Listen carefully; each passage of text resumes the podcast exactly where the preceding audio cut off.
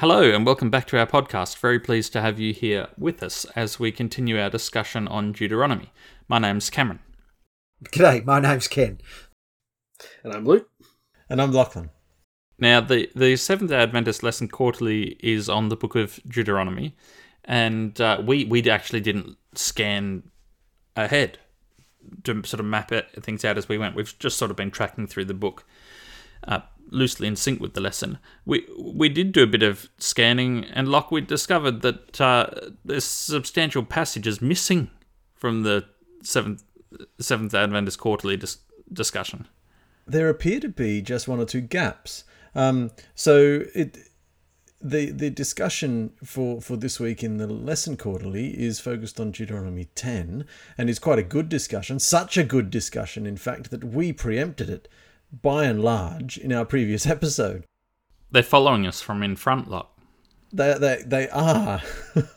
I can think of all sorts of paranoid responses to that. But, but the looking forward, there seems to be um, a couple of weeks exploring parts of or themes out of Deuteronomy 10, which I think is is actually warranted. It's a it's a great part of Deuteronomy.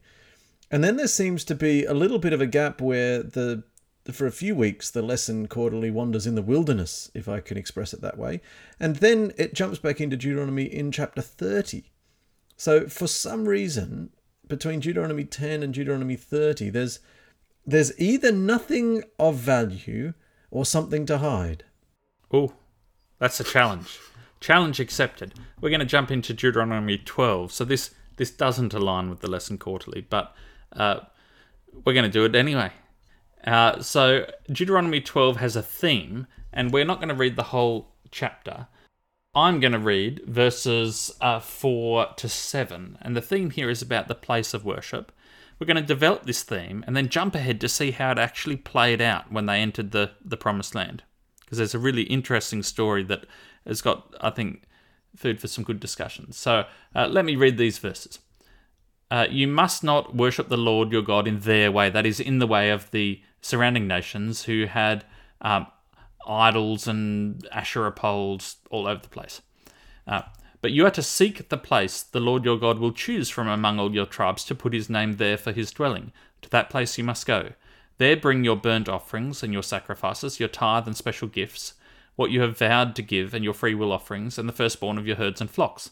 There, in the presence of the Lord your God, you and your families shall eat and shall rejoice in everything you have put your hand to, because the Lord your God has blessed you. So, before we move on, there's just some interesting ideas here. It was never stressed or pointed out to me at all growing up that the vast majority of sacrifices were eaten mm. by the people. Yeah, it never pointed out to me either.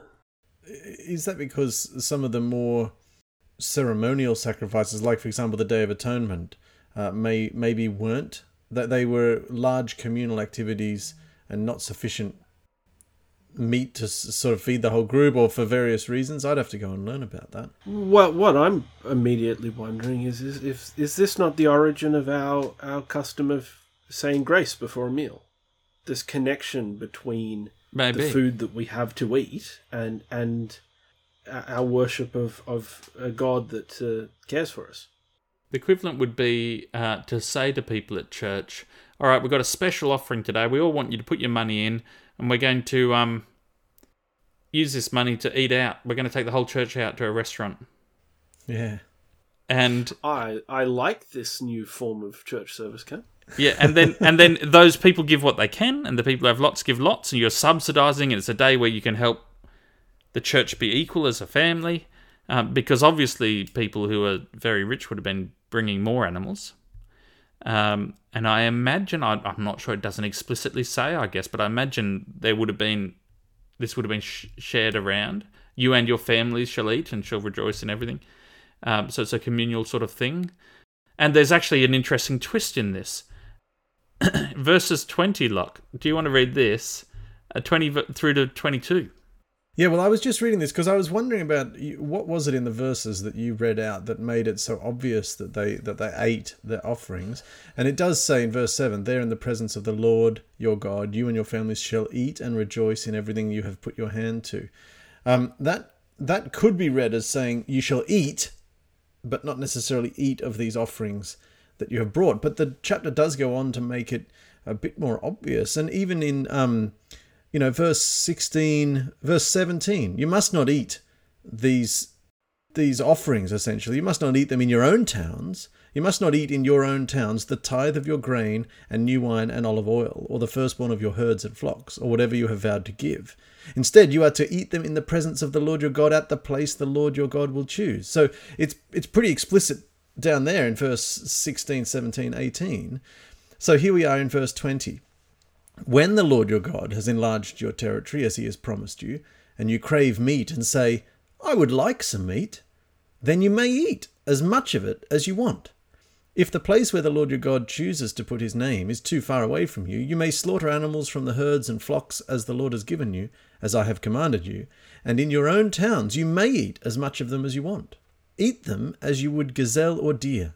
Both the ceremonially unclean and clean may eat. Yeah. So what this is saying, what this is saying is, if you're if you live too far away, you're in a remote community and you don't have a local church, you should take your tithe money and spend it in the community that you're part of. Hmm. Yes, there's there's a very strong theme of social justice in it, isn't there? I said I wouldn't, but I can't help myself. Yeah. Well, that that idea that everybody brings what they have and then shares it equally as a form of worship is very consistent with what we know of the character of God. From what we've been reading in Deuteronomy, what we were reading in in, in Proverbs, um, what what you read in the prophets, you know, it is it is all pointing towards the idea that the right and proper way to worship God is to care for others. Well, as you say that, I, I've just realized a connection here I've never seen before. We don't have to explore it at length. How do the stories of Jesus feeding the multitude begin? Well, what do you have? What, what do we actually have? Let's bring it, let's all have it together. Let's share it communally.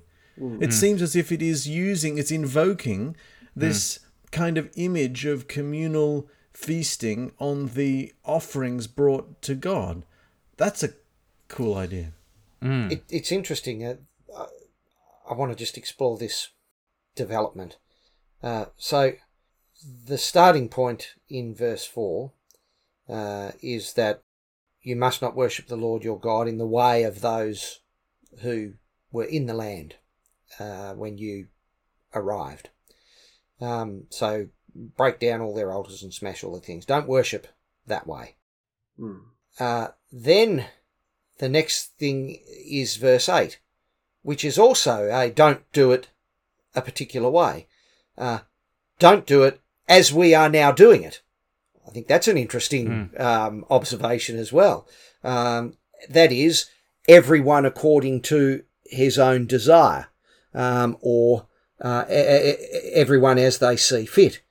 Uh, and the reason you're doing it that way is because you haven't yet arrived where the inheritance of God uh, is going to be made va- available to you. But then you're going to cross the Jordan.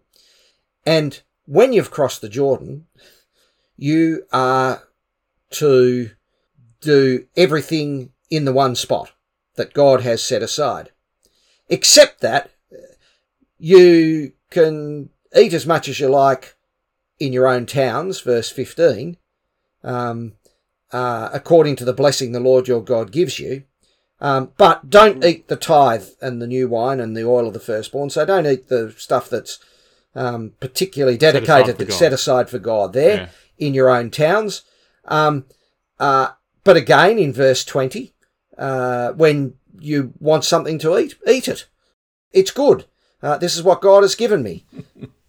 uh, and that, but then, well, but actually, you know, if you're too far away, uh, that's okay too. You can just make sure that you um, uh, you acknowledge or you use this part that's dedicated to God for good things.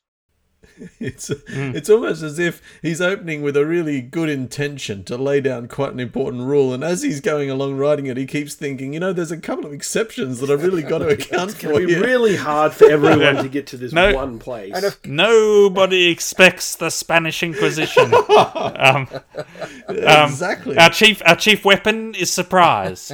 Surprise and fear. Our, our two, our two chief weapons are surprise, fear, and fanatical devote. Three, our three.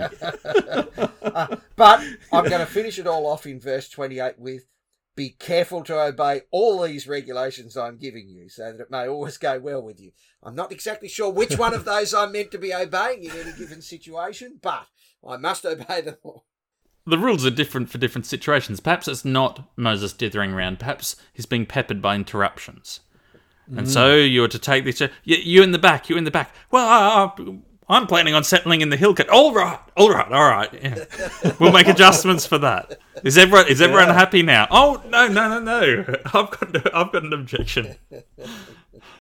Ken, there was something that you said that um, jumped out at me. At the start of this, there's a contrast very clear, and this is never given any extra nuance through the rest of the chapter. It's very clear you are not you are not to do this in the way of the uh, that the countries that the nations already there do worship their gods, and the Asherah poles and um, altars. This is this is a bit reading in, but so much of the surrounding religions are about trying to bring the blessing of the gods, whether it's fertility or rain or whatever it might be. But notice what the framework is in verse 7. You are you are to rejoice in everything you've put your hand to because the Lord your God has blessed you.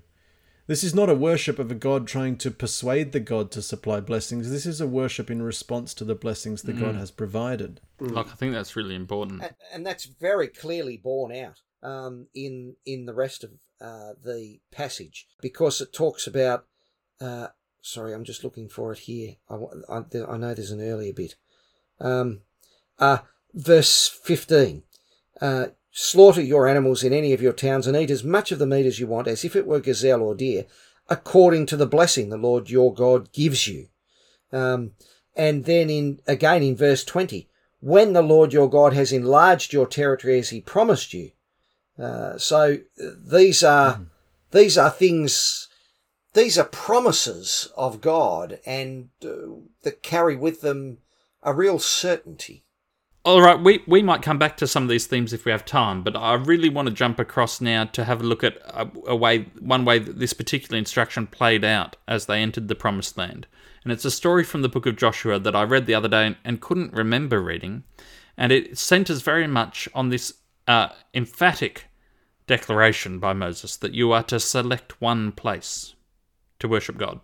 So let's jump across to the book of Joshua, and we're going to go to uh, chapter 22 and uh, start reading at verse 10, and we'll read through to the end of the chapter. I might, I might kick us off. And when the people came to the region of the Jordan that is the land of Canaan, the people of Reuben and the people of Gad and the half tribe of Manasseh built there an altar by the Jordan, an altar of imposing size. And the people of Israel heard it and said, Behold, the people of Reuben and the people of Gad and the half tribe of Manasseh have built the altar at the frontier of the land of Canaan, in the region about the Jordan, on the side that belongs to the people of Israel. Because, of course, I think those three, those tribes were allotted land on the other side of the Jordan, That's my recollection. and they've built an altar on the on on the side of the Jordan not belonging to them, and they've built an altar. And when the people heard of it, the whole assembly of the people of Israel gathered at, Shil- at Shiloh to make war against them. So the Israelites sent Phinehas, son of Eleazar the priest, to the land of Gilead, to Reuben, Gad, and the half tribe of Manasseh. I always laugh when I read about the half tribe of Manasseh, uh, sort of like this incomplete tribe. Uh, I, I think that's because they're the sons of Joseph, aren't they? But Ken, it's an important point. How many tribes of Israel were there?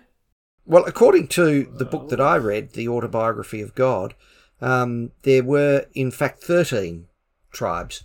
Um, the 13th tribe was the tribe of Trevor, um, and they got lost when they were wandering in the wilderness, and uh, so the tribe of Trevor is actually known as the lost tribe of Israel. I think that could be apocryphal, so Ken, there Ah, were sounds, sounds right to me. there were thirteen, because Ephraim and Manasseh, Joseph doesn't get a yes, tribe. he gets two. He gets two, and if you, if you look at num where they enumerate the twelve tribes of Israel, the the list does not always include the same twelve names. hmm And it depends whether the Levites are included or whether both Ephraim and Manasseh are included. And in this case, they're listed as a half tribe. All right. How is a half tribe defined? Well, it's a bit. Like, uh, talk to Pluto about that. How is a minor planet? Yeah. Uh, anyway, I'll carry on with the rest of the text. With him, they sent ten of the chief men, one for each of the tribes of Israel, each the head of a family division among the Israelite clans. When they got to Gilead, to Reuben, Gad, and the half tribe of Manasseh, they said to them, The whole assembly of the Lord says, How could you break faith with the God of Israel like this? How could you turn away from the Lord and build yourselves an altar in rebellion against him now? Was not the son of Peor enough for us? Up to this very day, we've not cleansed ourselves from that sin, even though a plague fell on the community of the Lord. And are you now turning away from the Lord? If you rebel against the Lord today, tomorrow he will be angry with the whole community of Israel. If the land you possess is defiled, come over to the Lord's land where the Lord's tabernacle stands and share the land with us. But do not rebel against the Lord or against us by building an altar for yourselves, other than the altar of the Lord our God. When Achan son of Zerah was unfaithful in regard to the devoted things, did not the wrath come on the whole community of Israel? He was not the only one who died for his sin. then the people of Reuben, Gad, and the half tribe of Manasseh answered the heads of the clans of Israel The Lord, the mighty one, is God. The Lord, the mighty one, is God. He knows the truth, and may Israel know it too. We have not built the altar in treacherous rebellion against the Lord. If we have done so, do not spare our lives this day. If we have built an altar for ourselves to turn away from the Lord, or to offer burnt offerings, or grain offerings, or peace offerings, may the Lord himself punish us. The truth is, we have built this altar because we fear that in the future your descendants will say to ours, What right do you have to worship the Lord, the God of Israel? The Lord has placed the Jordan River as a barrier between our people and your, you people of Reuben and Gad. You have no claim to the Lord. So your descendants may prevent our descendants from worshipping the Lord. So we decided to build the altar, not for burnt offerings or sacrifices, but as a memorial. It will remind our descendants and your descendants that we too have the right to worship the Lord at his sanctuary with our burnt offerings, sacrifices, and peace offerings. Then your descendants will not be able to say to ours, You have no claim to the Lord. And we thought, if this should be said to us or our descendants in time to come, we should say, Behold, the copy of the altar of the Lord which our fathers made, not for burnt offerings, nor for sacrifice, but to be a witness between us and you. Far be it from us that we should rebel against the Lord and turn away this day from following the Lord by building an altar for burnt offering, grain offering, or sacrifice other than the altar of the Lord our God that stands before his tabernacle. When Phinehas the priest and the leaders of the community, the heads of the clans of the Israelites, heard what Reuben, Gad, and Manasseh had to say, they were pleased. And Phinehas, son of Eleazar the priest, said to Reuben, Gad, and Manasseh, Today we know that the Lord is with us, because you have not acted unfaithfully toward the Lord in this matter. Now you have rescued the Israelites from the Lord's hand. That is a fascinating finish, isn't it? Because he, uh, a turn. they were going to war for the wrong reason Yeah. and they realise that the uh, that the tribes on the other side of the river have actually saved them from doing the wrong thing and saved them, rescued them from the Lord's hand. Um, Yeah. Yes, from from their descendants committing this injustice. It's not just them, Ken. It's when the word comes back to the other ten tribes when these important people have returned. Uh, the report Oh, yes. was the report was good in the eyes of the people of Israel, and the people of Israel blessed God and spoke no more of ma- making war against them to destroy the land where the people of Reuben and the people of Gad were settled. The people of Reuben and the people of Gad called the altar witness, ah. for it's a witness before us that the Lord is God. One of the dangers here seems to me, and we do it in religious ways all the time, um, we make assumptions about other people's motivations. And uh, it, it leads to error so easily. We can be so uh, certain about uh, our conclusions about what other people uh, must be doing and thinking. And so often that reveals more about us than it does about them. Uh, we see somebody else doing something and say, "Well, if I was going to do that, then I would have the wrong motivation, and I'm do I would be doing the wrong thing. Therefore, they must have the wrong motivation, and they must be doing the wrong Yeah. thing." Yeah. There, there's a fascinating example I heard recently. Ken uh, Elon Musk, who's not a person that I uh, necessarily look up to in all ways, but but does have some demonstrable skills in in innovative engineering.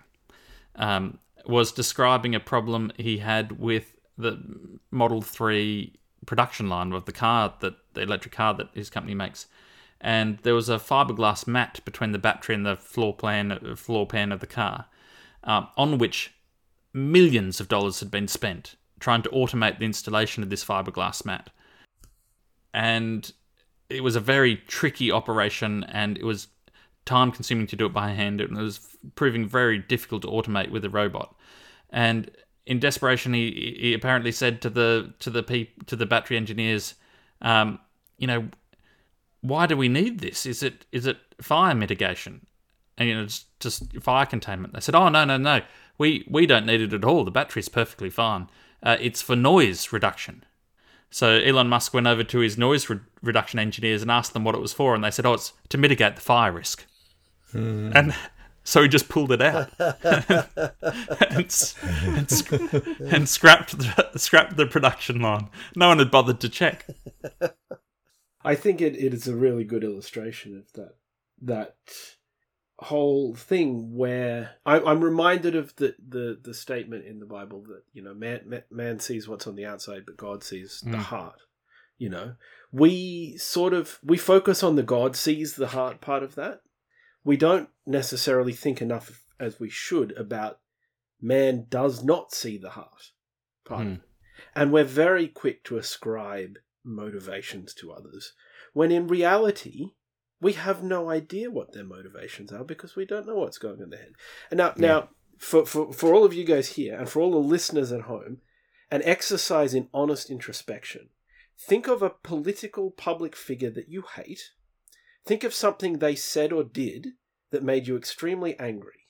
Do you know why they did it? Chances are they did it because they thought it was the right thing to do. That is generally why most people do things. But the point is simply if you're honest with yourself, you may have some idea, you may have a theory about why someone did something, but none of us know the hearts of others, even our very closest friends and family. The closest relationships we have Mm. are the ones in which we start after many years of knowing each other to gain an understanding of each other's hearts. There Mm. is no way you can know the motivations of a complete stranger. There just Mm. isn't. You know? So we should stop the, the lesson being, you know, and Cam illustrated perfectly, we should stop going around thinking we know what other people Mm. Yeah, why, why other people doing- do what they do. Because we Mm. don't know and we shouldn't judge others. There's another uh, Cam. This story, you're right. It's not a story that I can remember having encountered. So thanks for bringing our attention to it. And it's got my brain buzzing in a million different directions at once. I was going to pose you all with the question: So, what are the Jordan rivers that our communities experience today that divide the community into one side and the other side? But then, before I could even ask it, my brain immediately ran off and found a couple. Uh, I have heard some people being told, well, uh, if you want to think that about the origin of the of the earth and how old it is, then why don't you go and become a Lutheran? They're nice people. And and perhaps the person is actually saying, well, well, no, I might be on the other side of this Jordan, but I'm actually I'm still part of I- I'm worshiping the same God. I'm part of your community, and I'm I'm actually doing a bit of work to build an altar to remind everyone that although I'm on the other side of the river, I'm I'm actually still part of this community and I'm still worshiping the same God. And I've also heard people say similar things to uh, practicing homosexuals. I've I've heard rumors that there are people who feel that if you if you do want to admit women to the same levels of ecclesiastical authority as you admit men, then maybe you should go and start your own church somewhere.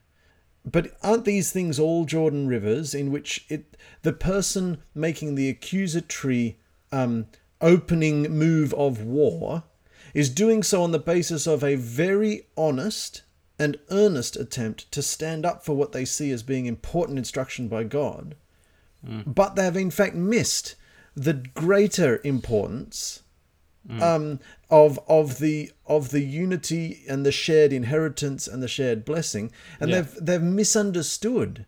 They've misunderstood the the direction or the motivation um, of those of those half tribes on the other side of the Jordan. This is this is actually a really really good um, broad point, something that I've thought about a lot in recent years.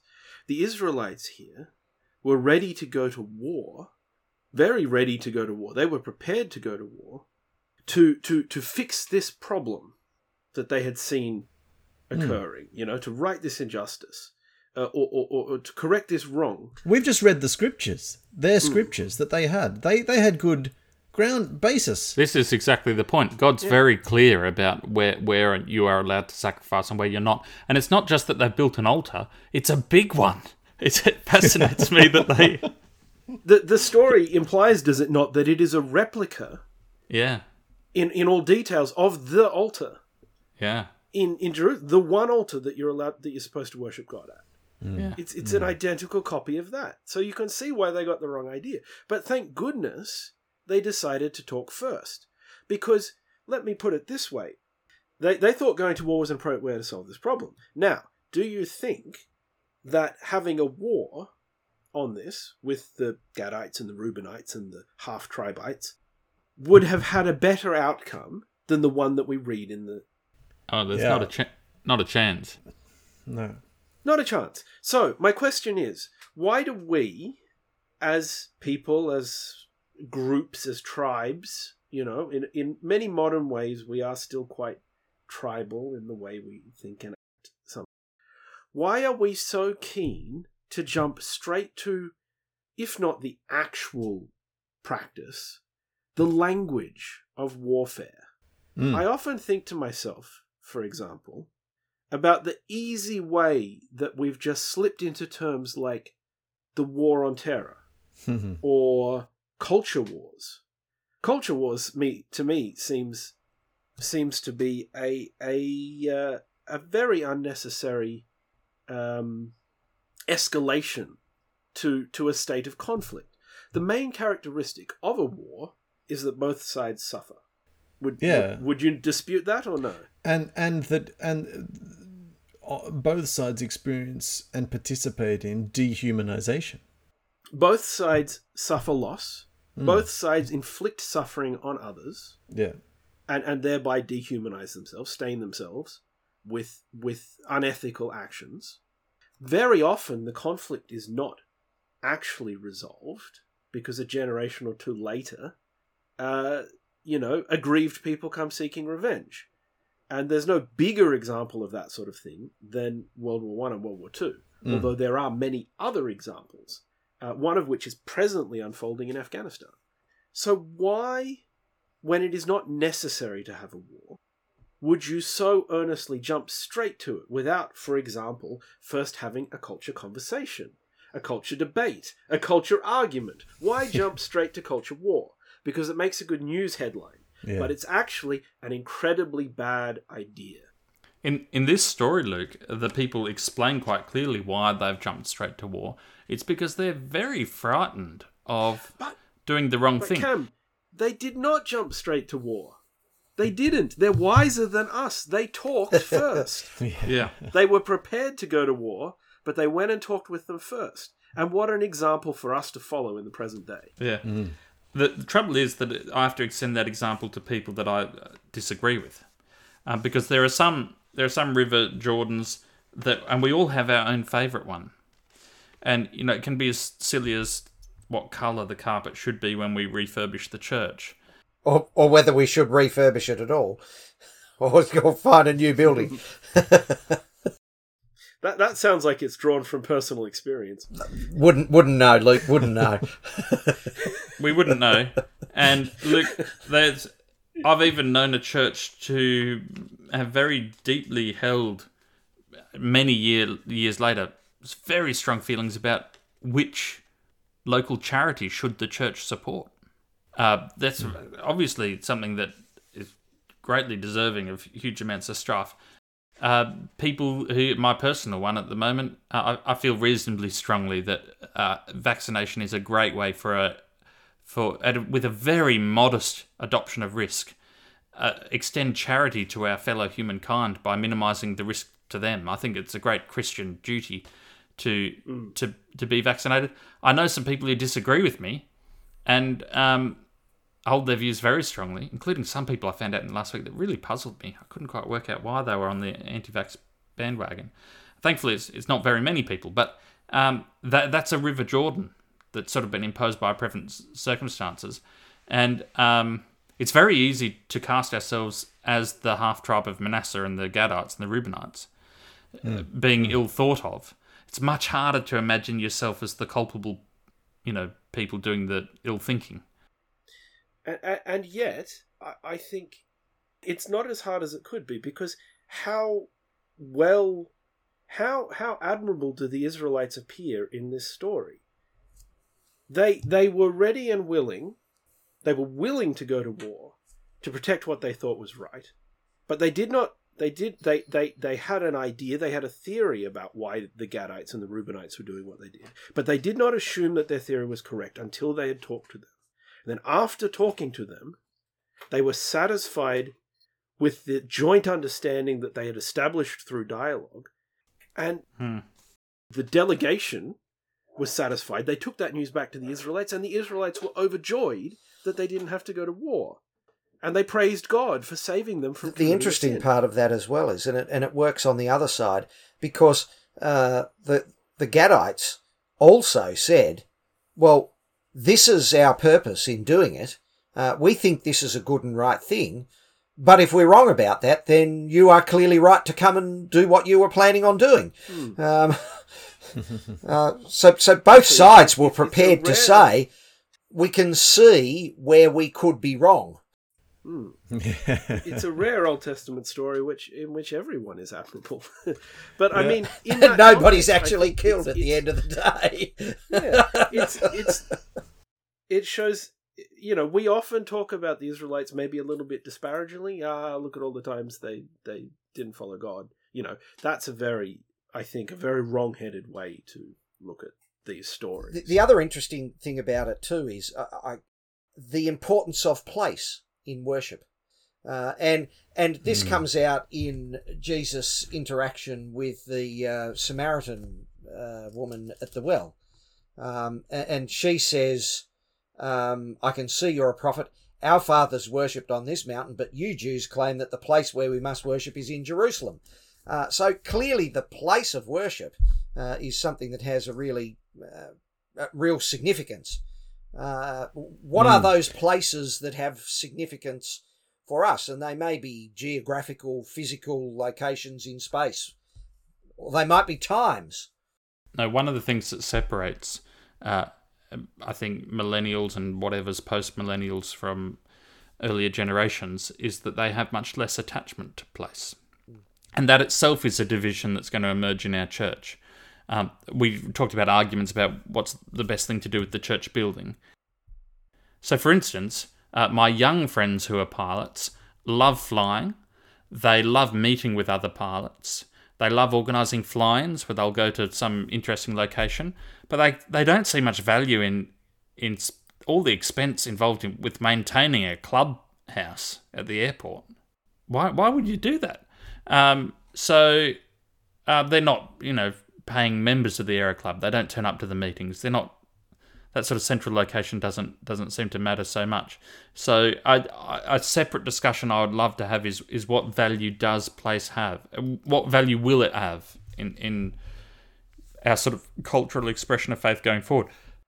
It's different different sort of angle uh, again to take on this. God God Moses we were laughing about the fact that that Moses goes to some extent to cover all his bases in in the giving of this law. And it, it doesn't work. There's a there's a new case turns up pretty soon. yes, well, I think that that's uh, that's a familiar experience to anyone who's tried to cover all their bases in the design of Yeah. something. But is five minutes after after finishing it and knowing that you have con- considered every possible contingency, something unexpected will happen. Can I can I just make a little plug here before you continue that point, Cam, and don't lose it because uh, it's a very good one.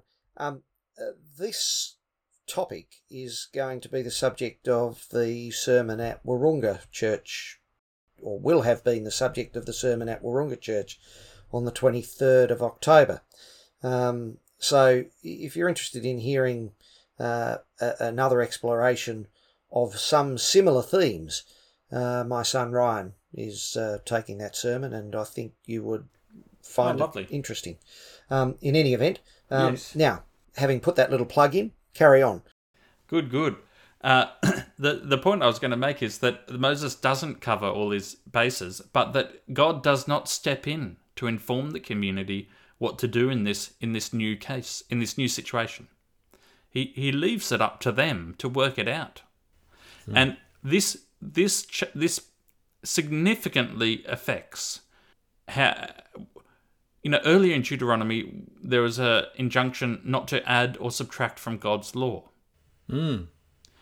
And but but so we're not to add or subtract from God's law, but here's a completely novel situation that the people have to try and work out what they're going to do. And and it's a sort of extra case not included in God's law. I'm not sure if that counts as an addition or a subtraction. Uh, it's something new. Anyway, Well, I, the the law is unchanged in this story. The law says you you can only worship in this one place in these specific ways, and uh, once everybody is satisfied that that is indeed what's going to happen, and but it's interesting because both sides have to be satisfied that the law is being upheld, right? The Israelites have to be satisfied that the, the Reubenites and Gadites are not building a new altar to worship at. The Reubenites and the Gadites also want to be satisfied that the Israelites will let them in for future generations continue to go and worship at, at the one correct altar. So both sides are wanting to uphold the law, and once both sides are satisfied that the law will be upheld, the story concludes happily. Mm. It's a good point. yeah. I think that there's something really, really natural, and and I don't. I'm not saying this because I've I can think of some reason why it's natural. I'm just saying it because I've observed it to be a very natural response for followers of God to try and jump to God's defense. Somehow we've got to defend God's truth. We've got to defend God's law. We've got to defend God's Sabbath, or whatever it might be. Uh, in this case, it's the Israelites trying to jump to the defense of God's instruction about one place of worship and one altar at the tabernacle. Now, someone mentioned, uh, but it was very quick in passing, their, their motivation of, of fear. They are very concerned about some of their fairly freshly remembered, at this point in the story of Joshua, examples of, of where the the community suffered somewhat um, through through the poor choices of of a very small subset of people. So it may actually not be such a textbook example of them trying to defend God's truth. It may actually be that they're trying to preserve themselves. So I'm I'm interested in whether you whether you see it as one way or the other way. It's a fine line there too, Locke, because if if um if what sets us apart from other people is our particular nuanced understanding of what God's truth is, that gives us a great sense of self-importance. And in defending God's word, we are actually defending our, at least in in defending what we believe God's instruction to be. We are in fact defending our own specialness. Yes, I think that's a very good point, Cam, because it it is easy. It is easy to confuse defending God with defending us. Our particular culture, or our history, or our set of beliefs, or our doctrines. I think we do, and I'm not speaking, in this case, I'm not speaking of any particular version of Adventism, conservative or liberal or anything else. I think we all do it. Um, we all tend to justify defending ourselves, our own points of view, as defending God. But to to your point, Locke, about you know they they obvious they they had some fear of of of you know punishment. Uh, I don't know that they'd make a distinction between fear and worship because I was looking at the translations as we read it, and some translations say fear, and other translations say worship in the same place. Hmm. I, I think they they probably wouldn't. You know, I, I'm I'm attempting to read the hearts of of people who are very stranger to me, but my my best guess is that they would not see any inconsistency with being afraid of God punishing them and wanting to do the right thing in worshipping God. And- uh, No, but it still raises that. I mean, the the point's not just one of translation or semantics. The point is one of uh, the natural mo- human motivation of fear. Although I think your point is also a good one that there's a clear connection between the fear of the consequences of not worshipping correctly and uh, the, the the worship itself. Yes, and that that reminds me, Ken, and and it astonishes me that we've got this far without it, but um, reminds me of something C.S. Lewis wrote uh, at one point about about this specific topic, and he said something insightful as he usually does, and I can't remember the exact quote as I usually can't. I'm poised with my collection of C.S. Lewis essays in front of me. So Something along the lines of saying it's still better to do the right thing for a, for a, a bad reason uh, than it is to, to not do the right thing. You know, the, Uh. having a bad motivation is not necessarily an obstacle to worship, and in fact, it's usually the first step to worship.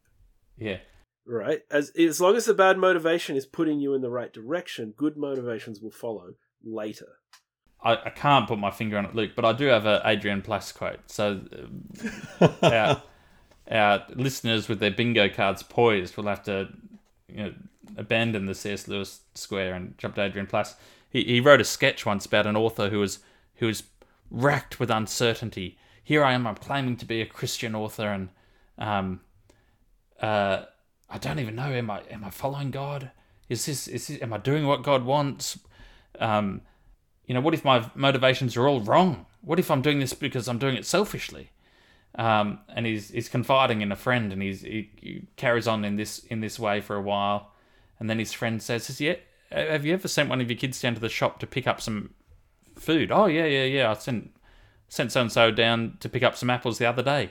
Yeah, but did he have good good motivation? Was he doing it for the right reasons? Have you ever tasted an apple that was bought by someone with bad motivation?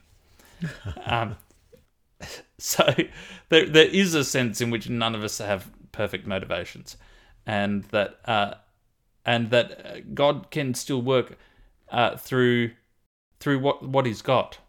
That there's really interesting uh, sort of way this played out in the New Testament. The disciples believed Christ would come and set up an earthly kingdom, and they hoped for a good place at the table. But God was able to work with them.